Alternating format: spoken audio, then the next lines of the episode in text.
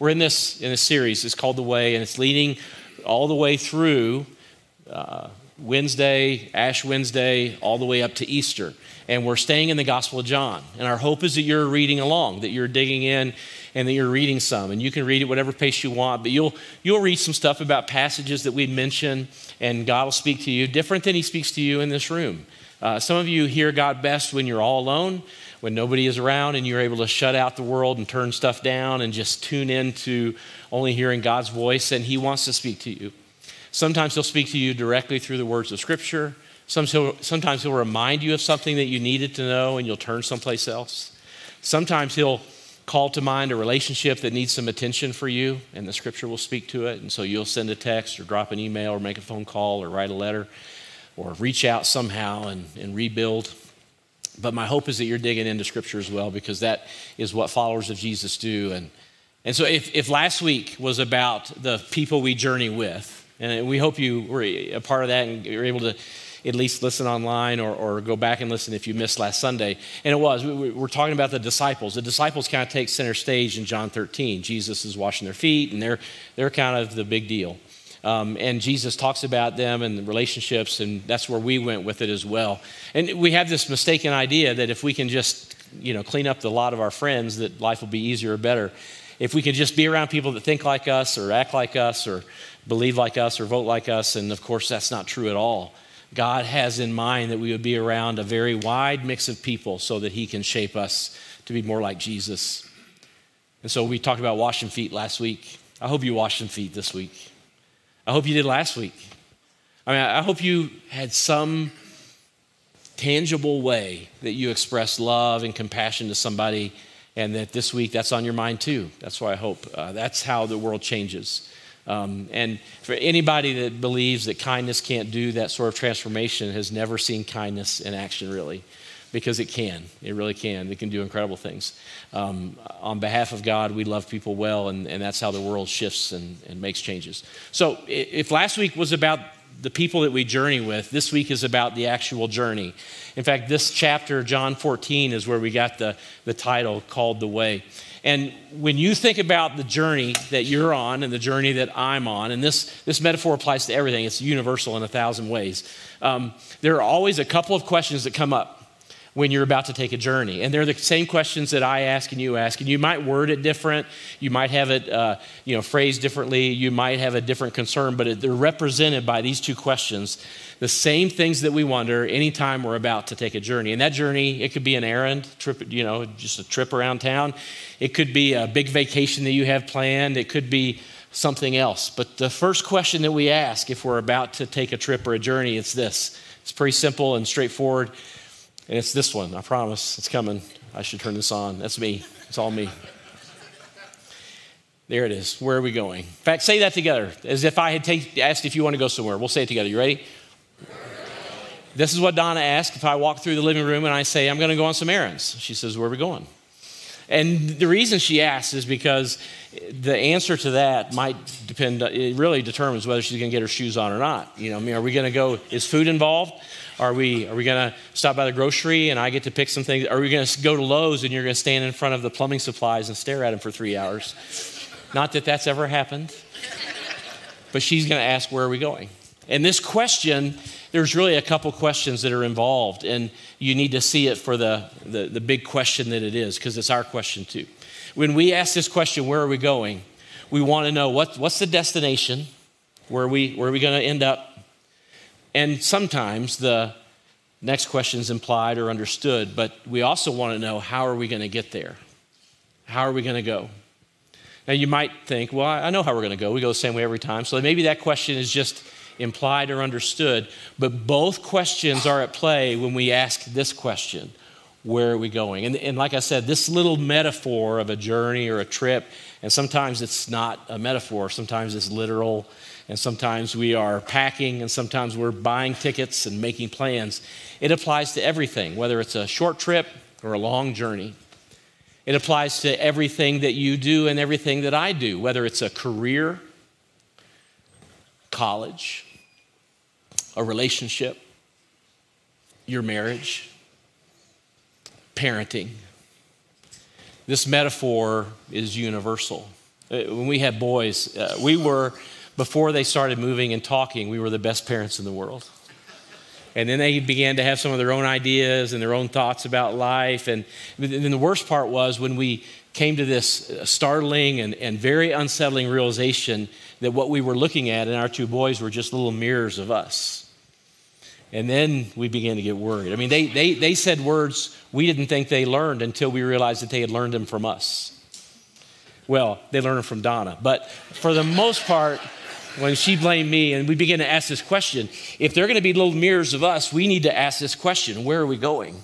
Where are we going with this idea? We have two little boys in front of us. What kind of young men do we want them to be?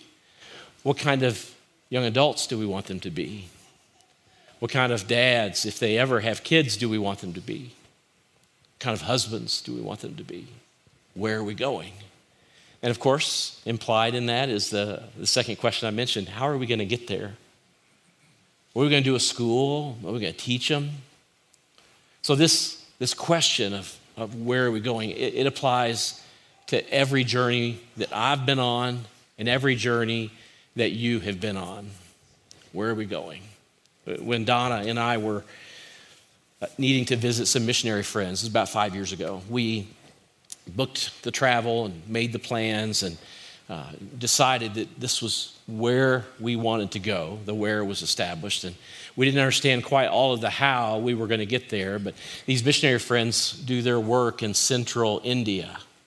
And so we began our trip, and it was, I don't know, 24, 30 hours before we even completed the, the first part of our journey and found ourselves in New Delhi. And we're in, a, of course, a very unusual place to us, a foreign place to us looking around and taking it all in. It's incredible, amazing city. But we were not anywhere near central India. We had much longer to go in our journey.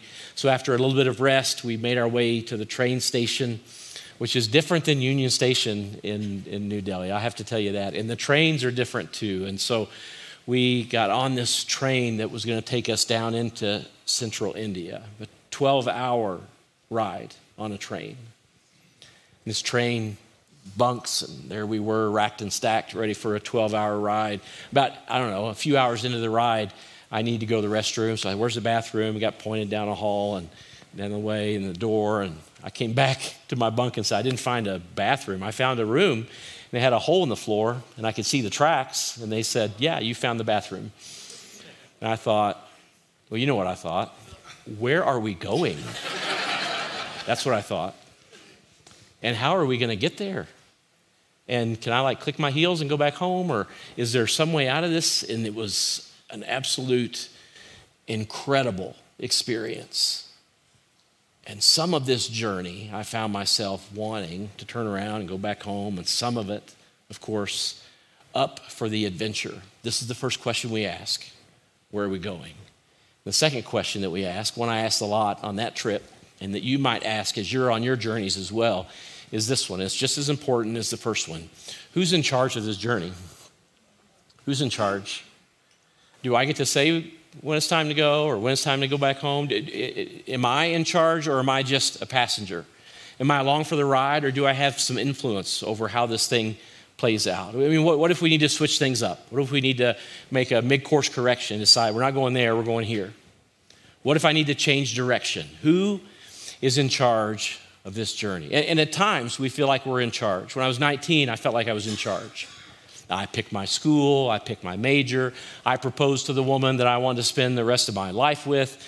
I felt like I was in charge. And the older I get, I realize, you know, that was all, well, it's just simply not true.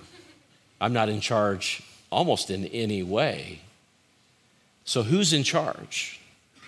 And at times, we still, even at our age or your age, you can still feel like you have some volition or some choice in the matter, and you do. You get to decide. Do you keep your job or do you leave it? Are you going to move across the country or are you going to stay? Are you going to dig in or are you going to cut and run?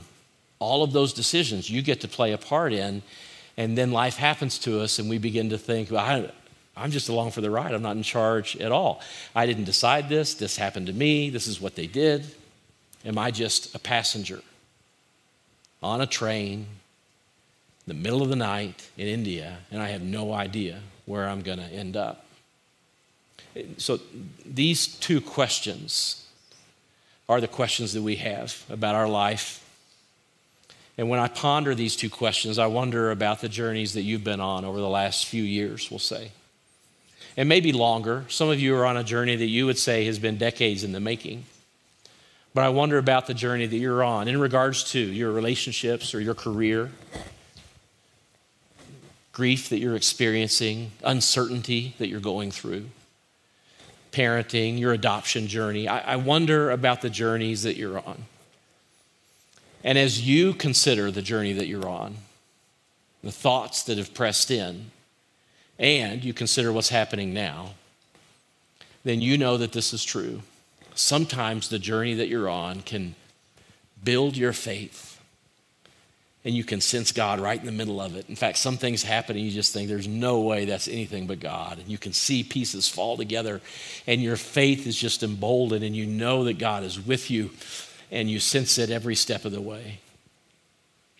There are some journeys, or even parts of journeys, that can absolutely, well, your faith can take an absolute beating.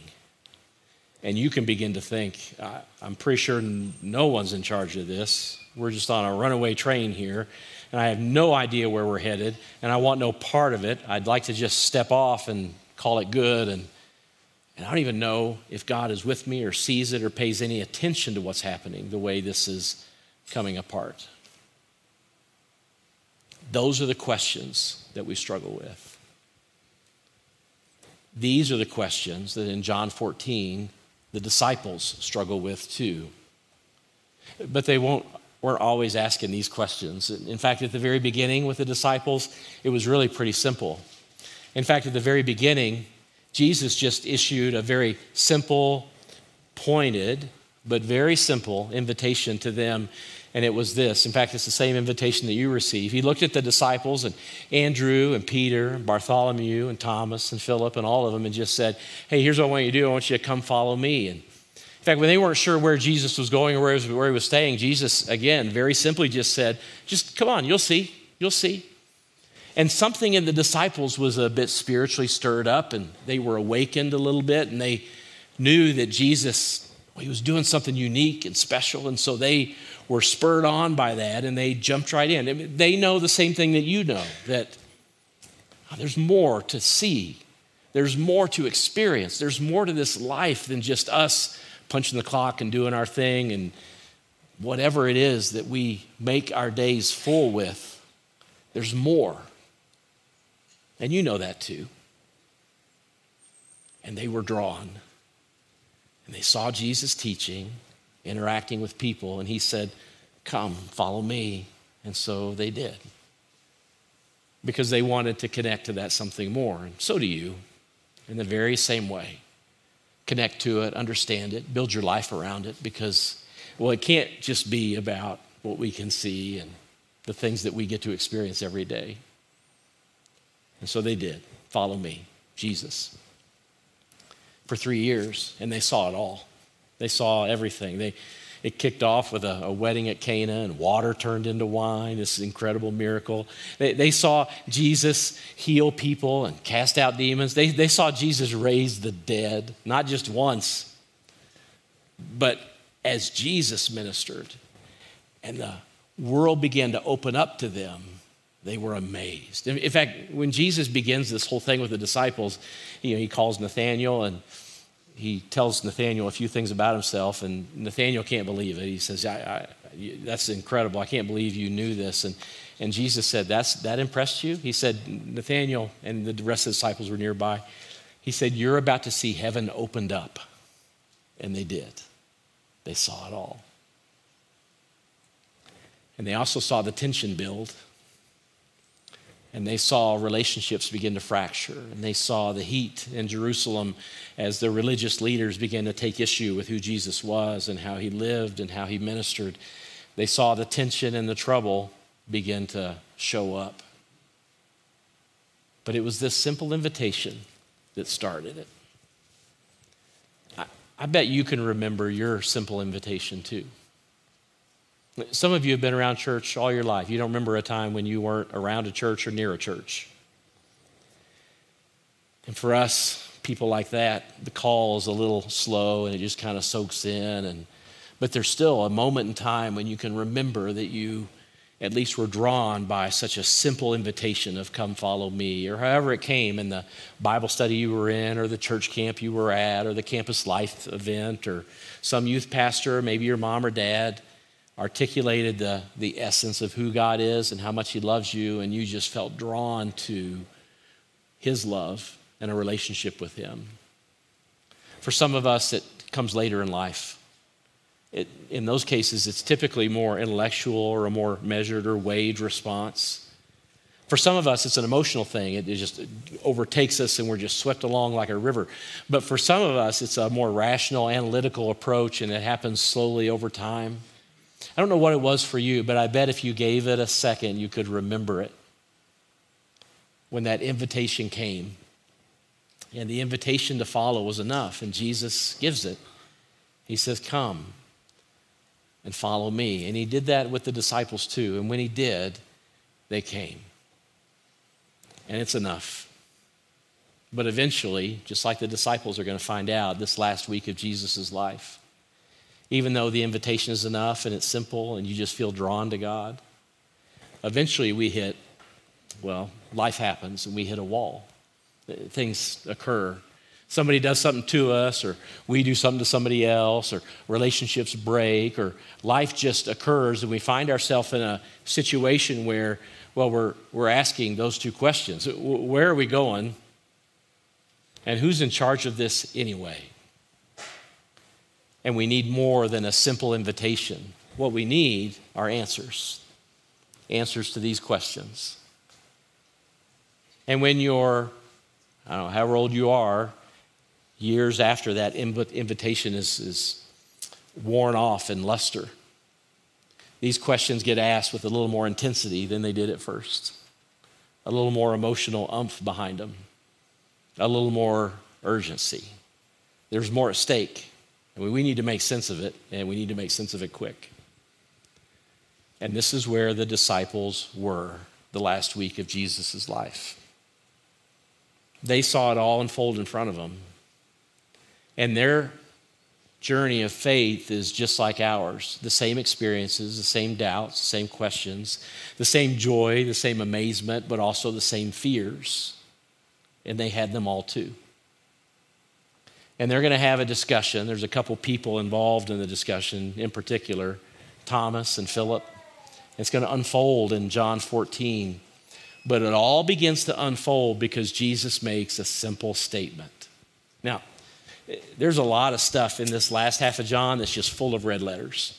All kinds of red letters. And a lot of it is stuff that Jesus obviously wants to say, and he knows it needs to be said, and you can just see it uninterrupted discourse that Jesus gives the disciples.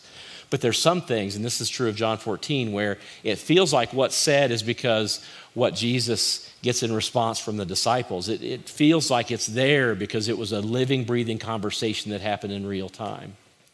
And I think it's the same conversation that we would have had. So this all kicks off because Jesus makes this very simple statement. In fact, let's say it together. Are you ready? Say it with me. You know the way to the place where I am going. He says that, and then everything begins to unravel for the disciples. When Jesus says this, he's saying two very important things, and they're important details that you grasp. And the first is this there, there, there are two places that are key here. And the first is the way. And the way, literally, in the Greek means there's a route or a path or a road. Okay? So you're here, and where we're going is over here, and there is a route or path for you to get there. And Jesus says that's the way. You know the way. And then he says, and you also know not just the way, but the what? you know the place, you know, you know the destination. And so these two things are critically important you understand. Jesus is including both of these ideas when he says this very simple statement You know the way to the place where I am going. You, not only do you know the road, you know, you're going to go down this road, make a left over the hill, by the store, whatever. You know the road, but you also know the destination. You know the place. You'll know when we're there because you know the place. And when he says this very simple statement, he gets a big reaction from Thomas. And this is what Thomas says right back to Jesus. He says, uh, No, we don't.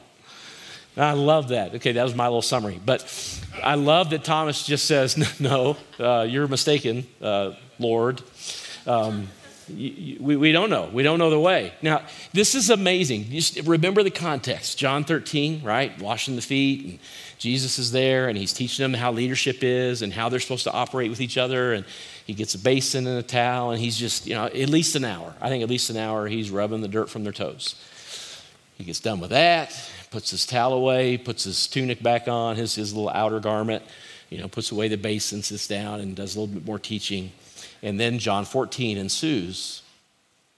I mean, I, I don't understand where Thomas finds the ego to say this. I mean, in humility, I just would have thought, I mean, come on, the dude's just rubbing my pinky toe. I, am not going to argue with him. He, he's going to be right, I'm sure. Surely I don't know what's up, but he doesn't. And in fact, when Thomas does this, I think there are the other disciples. Now it's just it's down to the 11 of them.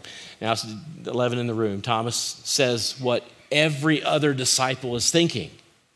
And I know they're thinking, whew, I mean, I didn't want to say it, but I'm sure glad he did. You know, it could, could be that Peter was elbowing him, like, you know, say what we're thinking, say what we're thinking. And so Thomas does. He says this Lord, no, we don't know where you're going. We don't know. We don't know where you're going. And so, how can we know, since we don't know where you're going, how can we know the way? In the intensity of this moment, this is what Thomas says. And my guess is you have felt the exact same way on your journey at some point. Whatever it is that you've experienced. Some of you are on a journey that is a few days in the making because you got a phone call or somebody severed a relationship or a new manager at work. I mean, we could name the circumstances that all of you are facing in a thousand different ways. Some of you are in a journey that has been decades unfolding and what feels like staying the same, and it just is. And most of us are in between. And at some point along the way, we've had the very same thought. Or we don't know what you're up to, and we don't know where you're going. We don't know how you're going to get there, and we aren't even going to know when we get to the destination. We have no idea where are we going. I mean, at least give us an itinerary. Wouldn't that be nice? If you could have an itinerary? I mean, how many of you would go on a trip or a vacation or a big journey if you didn't have an itinerary? If somebody said to you, hey, you know what, we're going, where are we going? Not telling. I mean, you know, now if it's somebody you know and love and they are good with surprises and have a history of being good with surprises, then you might say, yeah, I'll pack a bag for a night or two. But if they say, if you say, how long? How long is the journey? I mean, you know, a long time. Define long. Uh, years? No, heck no. Absolutely not. You know, give, give, me, give me a TripTik or give me something that gives me an idea, and, and then I'll consider it. I'll take it under advisement. And this is the question we have Lord, we don't know where you're going. So, how can we know the way? Now, Jesus is going to give Thomas an answer. And it doesn't sound like the answer Thomas wanted. And I'm guessing it's not the answer you want either. But my suspicion is it's because we have misunderstood the answer. And so, if you can, church people, online people, who are also church people, probably, if they're watching church on their TV, just suspend for a moment, understand Thomas's question, and then listen to the answer that Jesus gives. So Thomas says, We don't know the way. We don't know where you're going. We don't know how you're going to get there. Jesus simply says, Jesus answered, say those four words with me. Are you ready? Jesus answered this answer I am the way. I think Jesus would say to Thomas, a little bit differently Thomas, I cannot give you a map. I cannot tell you what's going to happen next. I mean, I could, but that's not how this works. I cannot give you a map, but I can go with you. And you can be with me. And that's my promise. And here's what you need to know, Thomas. Here's what you need to know. If you are with me, you are in the right place. And if you know that, then you know I am the way. So stay with me, Thomas. Stay with me. Because I will never leave you. You might want to leave me. Kind of feels like you do right now. In fact, Peter's going to leave me for a bit. A few of you are going to scatter. You'll come back. But stay with me. I will never leave you. And I promise you, in the moment, Thomas thought the same thing that you think. That sounds like a religious cliche that will get me nowhere. But it's not. In fact, it is the truest thing. It is the most profound answer that any of us could ever be given. Jesus says, I am the way. So, what does that mean? Well, it means that you stay with him. Well, what does that mean? I can't even see him. It means his words, his way, how he is with people, how he relates to you and to the people that you would consider to be, I don't know, less than enlightened or maybe not all that with it or maybe just downright frustrating or even your enemies. Jesus would say, Stay with me, stay with me. And if you're with me, you're never in the wrong place. Look, I, I don't know what gets you distracted and off the way. I bet it's a lot of things, and I bet if we could all share our stories, we would find some, some sympathy and some humor and some, you know, camaraderie among us. But there are lots of things that get us off the way. It could be that some of you are so entrenched in an ideology that you can't see the forest for the trees. This would happen not just in our culture, it happened in first century culture with Jesus. And so, if politics gets you off the way and gets you distracted down a path that makes you just want to wring somebody's neck or, you know, turn the world upside down or, you know, whatever it is that you want to do, Jesus speaks to that. In, in fact, you would think that Jesus would have spoken a lot about politics, but he only did just a couple of times. At, at one point, some of the disciples asked him, Hey, what should we do when we're supposed to pay, pay taxes? That's what they asked him. What do we do when Caesar demands his money? And they would have expected for a rabbi in Jewish occupied Judea who's controlled by Rome for Jesus to get on a pretty good rant about Caesar and how evil he is and how God's going to restore the kingdom and all that. But he doesn't. He doesn't. He, in fact, he just looks around. He says, Anybody got a drachma? Who's got a nickel? Jesus says. Somebody hands him a coin. He says, Well, Caesar's face is on it. You should probably give it to him. And then he moves on. What does he mean? Uh, there are more important things for you to be concerned about. Kingdoms rise and fall, and somebody else is going to get elected next time around. It Doesn't really matter. But love and the kingdom of God, that's what's going to last.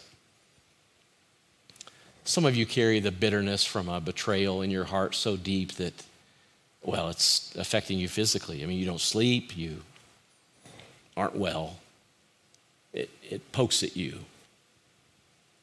And Jesus talks about forgiveness. In fact, Jesus talks about forgiveness so much that you can't read a few pages of the Gospels without seeing. Well, he even talks about how many times you're supposed to forgive. It's a lot. It's like, I don't know, 400 something. I'm awful at math, but it's a lot. And he wants you to do that so that you find the freedom that you need.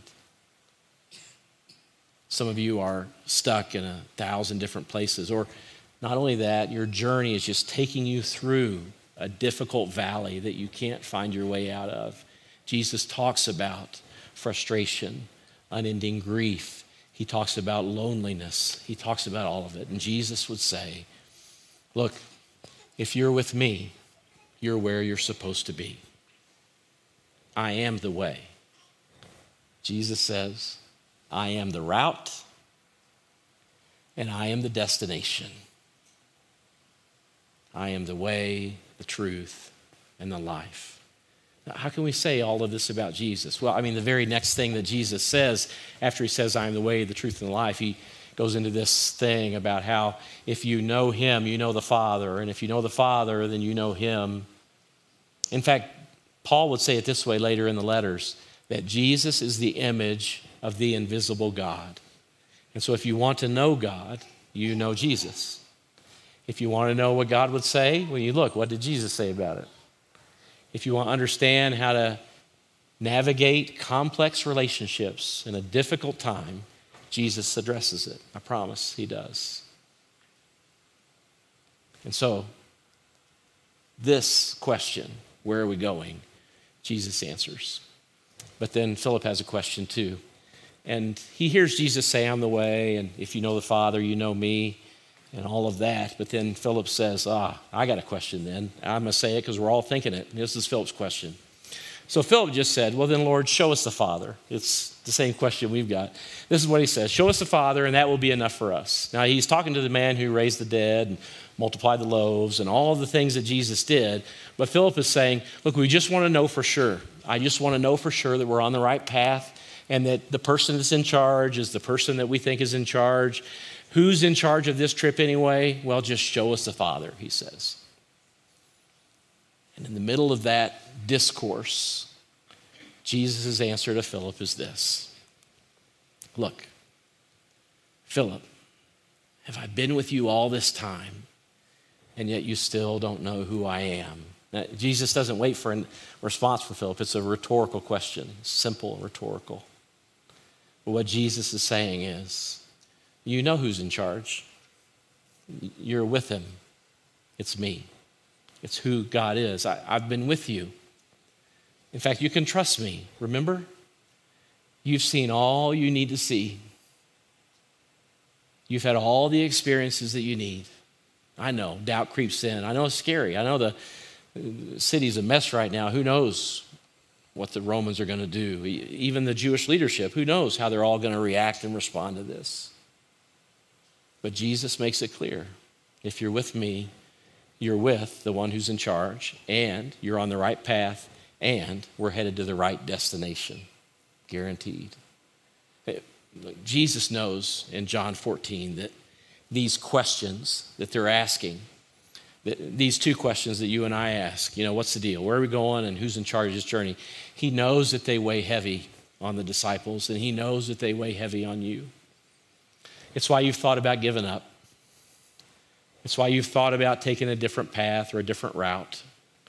It's why you're not sure what to do next or whether you should take that leap or trust that you can forgive and that everything will be okay or give up your right to have your own way it's why we have all sorts of feelings and concerns. But as these questions weigh heavy on us, in John 14, not only does Jesus give us the answers, but he also speaks some of the greatest hits of the Gospels. They're in John 14. I mean, you've read a couple of them I'm the way, the truth, and the life, but there's a few others that if you've been around church for very long, you've heard them before. And some of these words are the most comforting and the most encouraging statements that Jesus ever speaks. So, what journey are you on right now? Which one is giving you pause? Which one makes you want to have a little sit down with God and say, Look, I know you say you're in charge, but it sure doesn't seem like it, and here's why. You know, can I see what's next? Can you unfold this for me? Can I trust you? Are you good? Do you have my best interest in mind? If these questions are pressing in on you, the words in John 14 are written for you as you wrestle with these. Where are we going? And who's in charge? So I wonder over the next few minutes, if you'll keep whatever journey you are going through right now, whatever struggle, whatever questions you have, if you'll keep them in mind with an open hand and I'll put on the screen and read some of the words from John 14 that I think may give you some comfort and peace and direction. Now, it'll be a little different than we normally put scriptures up and move on. We're going to let them sit for a bit and I'll read them. So if you're, if you're a auditory person, you can just shut your eyes and just you and, and God here. If you're more visual, you can just keep your eyes open the whole time and just read them over and over and over again but I'll guide us through some prayers and some thoughts as we allow these words to maybe hit their mark in our life. But I promise you this they'll only hit their mark if your hands are open and if your heart is open, if you're seeking God a bit. Some of us are so bound up by anger and anxiety and even fear that the words that Jesus speaks in John 14 are just frustrating because they sound like answers that are not addressing the questions that we have. But the truth is, if your heart is heart at any point in time, most of the words from Scripture don't really find their mark. Usually it takes something in our life that causes us to force our hands open and allow God to come in. And so, if you're willing, maybe courageous enough to set aside your anger or your fear for just a few minutes, maybe God will find a new place of surrender in you that you didn't even know existed. And so I'll, I'll pray, and then you'll see some words on the screen. I'll read them out loud, and uh, we'll just allow God to work in this moment. Lord, we know that these words that you give us in the Gospel of John are meant for us today, and that Jesus, in fact, is the way. So, Lord, we set aside whatever anger, fear, or anxiety that is in the way at the moment. And we open our hands, we open our heart, open our mind so that you can do your work in us. Allow these words of Jesus to, to find their spot. And so, here in this room, online, whatever, whatever heavy journey that's on your mind right now, just hold it before God. Name it, whatever you need to name it.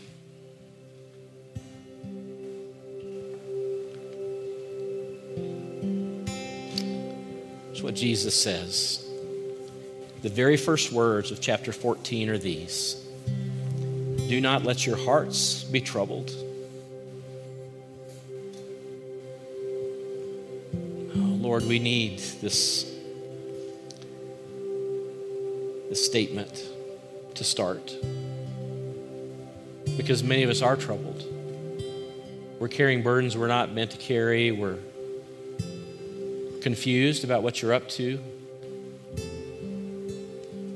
We hear that you are good, but it doesn't feel like you are. We hear that we can trust you, but it feels like we've been let down or disappointed.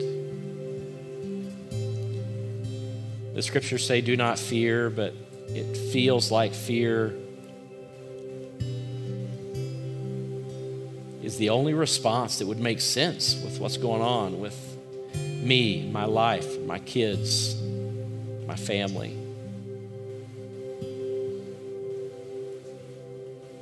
Just hear these words of Jesus, whatever the journey is that you're dealing with. Do not let your hearts be troubled.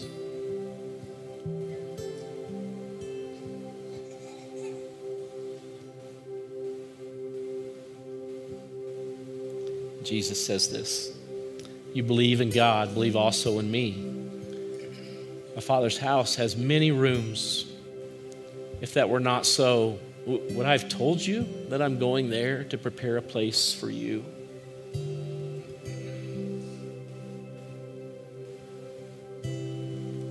So, Lord, we trust this. We don't understand it, but we trust it It seems everything Jesus says is about a relationship with Him.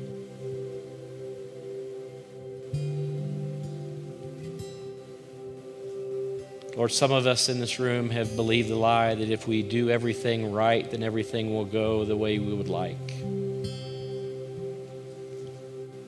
But walking with you, Lord, is a little more complex than that.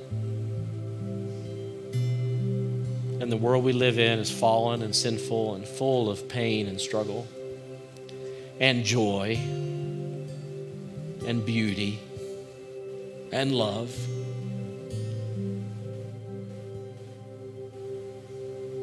What I read in this verse, Lord, is that Jesus is working right now for my behalf, on my behalf, for my benefit. He's doing it now, He's at work. And I can trust Him. And then he says this And if I go and prepare a place for you, I will come back and take you to be with me, that you also may be where I am. Lord, this is before your son even utters the words that he is the way.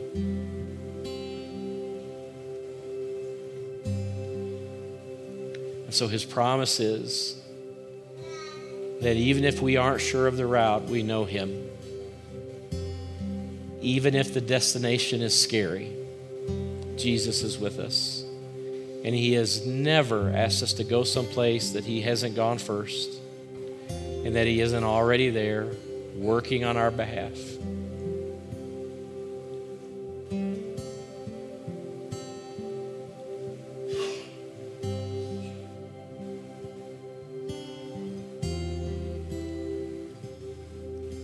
Lord, as we trust these words, we can feel the peace that you want to give us.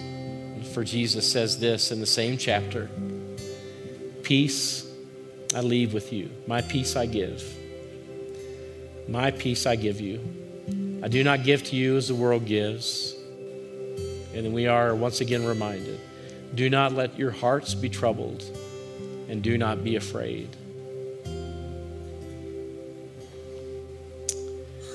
What journey is it that you need to surrender to God right now and trust Him with? What relationship, what person, what outcome, what, what treatment, what grief, what unbearable weight do you need to give to Him?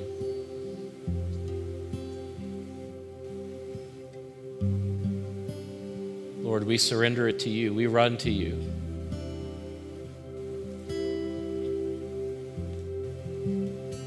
It's like when your son said to the disciples, Are, are you going to leave too? And we say the same thing that they said. Where, where else will we go? Where else will we turn? You have the words that are life. And so we're all on journeys. Some of us more uncertain than others, some of us more fearful, some of us on journeys that have lasted a long time and we're certain it will never end. We surrender it to you. Yes, we still have questions, but we bring them to you. And we sense the peace that you are offering. And we set aside fear we step in faith, open handed. Lord, we run to you. And we surrender it all that we may be with Jesus.